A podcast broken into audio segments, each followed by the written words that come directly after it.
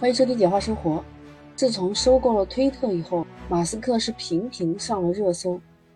刚入驻推特第一天就是个下马威，把 CFO、CEO 都给裁去了。自从埃隆·马斯克在十月二十八日收购推特以后，推特当时就解雇了一半的员工，大约是三千七百人。那原以为留下来的员工是不是就安稳了？结果没想到，最近根据科技新闻网站 Platform 报道。来自推特的消息说，推特已经终止了四千四百名合同工的合同，也就是说，这四千四百名的员工他是跟推特是签过合同的。那在推特公司总共有多少这样的合同工呢？是五千五百名。那也就是说，他裁掉了百分之八十。报道说，这次裁员会对保持网站正常运作的内容审核。还有核心基础设施服务会产生重大的影响，你知道吧？推特的全职员工说，他是在某些印度啊、海外那些方工作的这个合同工，他们之前都没有收到任何的内部通知会要被解雇，所以这些员工透露啊，推特已经解雇了所有的内部沟通团队，甚至苦笑着对媒体说，也许现在媒体都充当了内部沟通的角色了。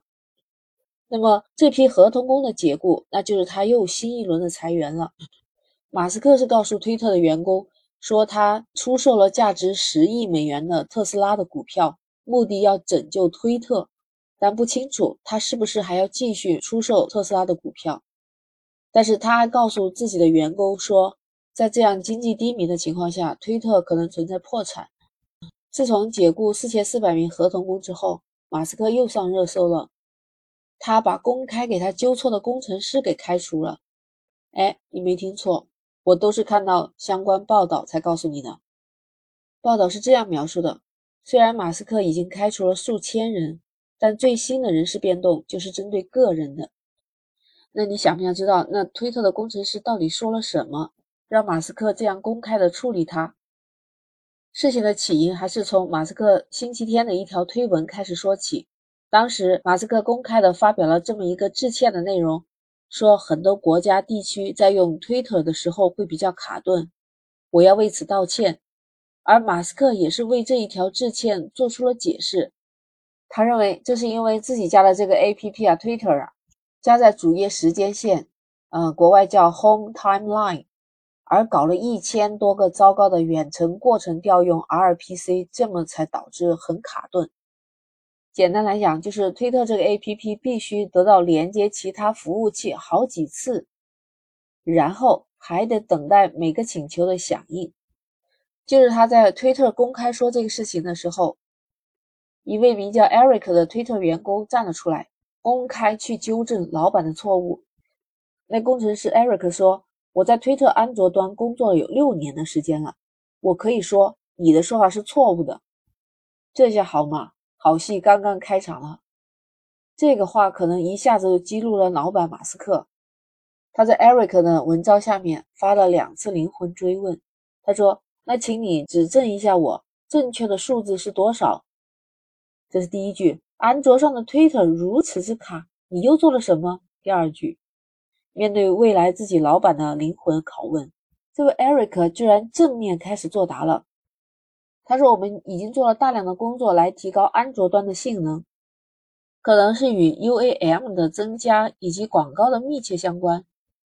所以艾瑞克他不认为马斯克提到的请求数量是造成卡顿的原因。所以对于 APP 的冷启动，大概有二十个请求加在主页时间线，大多数请求都是非常阻塞的，而且是在后台运行的，包括图像、用户设置那一些。”在 Eric 看来，造成安卓端推特运行缓慢的原因是三个：第一个是推特功能设计过于臃肿；第二个是这么多年以来，推特技术上相当于用速度和功能交换了性能；第三，Eric 说我们花了大量的时间等待网络响应。这后面，Eric 还附上了自己的看法，说要想做到优化，那咱们需要权衡一下性能，而不是去添加新的功能。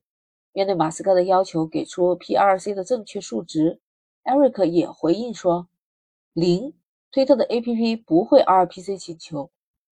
好吧，他们俩这样一来一回，就引来了无数的网友围观，而且这让马斯克就坐不住了，他就说他被解雇了。哎，有趣的是，这艾瑞克对马斯克的这句话只是简单回复了一个表情。就刚才被在推文上公开解雇的这位艾瑞克呢，更新了他最新的一些动态，里面就有他把笔记本电脑的那种卡顿的状态给拍下来截图。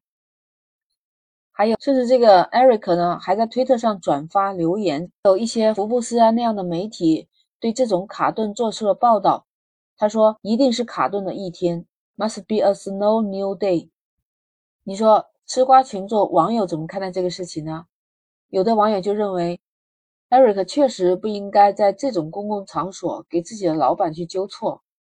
就像我们中国有句话：“老板很没面子，下不了台嘛。”当然，有更多的网友对 Eric 的遭遇呢是感到特别的不理解，认为他明明是在进言献策，还遭到了这样的对待，还要被解雇。那其实更有意思的是，也有人开始向 Eric 抛出橄榄枝，欢迎他去自己的公司工作。你不知道，马斯克还真的蛮有趣的。和这件事情发生的同时啊，他还回复了一个帖子，就是有人写的关于一百五十名特斯拉工程师。优于三千名工程师的这样一个，也就是暗指这个推特大裁员的这么一个帖子，马斯克回复的就是几个字，他这就是我的哲学，你不知道吧？他还把这个推文给置顶了，就是想让所有人第一时间就能看到他。你说，其实马斯克的这个推文之所以能激起这么大的反应，还是要从他入主推特以后啊，各种政策接二连三的大裁员。正式员工也好，海外员工也好，甚至外包员工，通通他都没放过。从他说要推动蓝 V 的认证，每个月八元美金，还有到他取消推特的休息日，取消远程办公，很多种措施，其实每一步背后都是有争议的。抱着支持和反对态度的网友们真的不可开交，甚至有网友无奈地表示说：“如果我有四百四十亿买下一家公司。”那我想干啥就干啥了。的确啊，马斯克看起来真的是想干啥就在干啥。其实正常人可能不太能理解他的商业头脑。如果不是这样，那人人都可以是马斯克了，是吧？你看，网友就在底下评论有说：“这老板的想法错乱，员工纠正，老板又坚持，等再一次吃亏了，又责怪员工不努力，裁人。其实股份制还是挺好的。”还有网友挺逗的，他说：“我就想知道为什么我们用的微信不卡呀，看短视频不卡呢？”哇，还有最新的网友说出了最近特斯拉的一个事故啊，但是我还是希望特斯拉先把那个刹车失灵的事情解决了。哇，这还真的来了一个网友，他看完了以后，他说：“理解，我第一份工作就是当众纠正了自己老板的错误，然后就被老板骂，接着被穿小鞋。”后面的就是领导啥都是对的，我是无话可说了。有的网友就说，因为你们不是老板，没有压力，所以说话轻飘飘的。要是你也做了老板，不也同样这么做吗？哎，聊了这么多，不知道你对马斯克怎么看？你经历过这么大规模的裁员吗？欢迎评论区留言。如果你喜欢，请点击关注、订阅《简化生活》。可以的话，给我的专辑来个五星好评。那我们今天就聊到这儿。下期再见。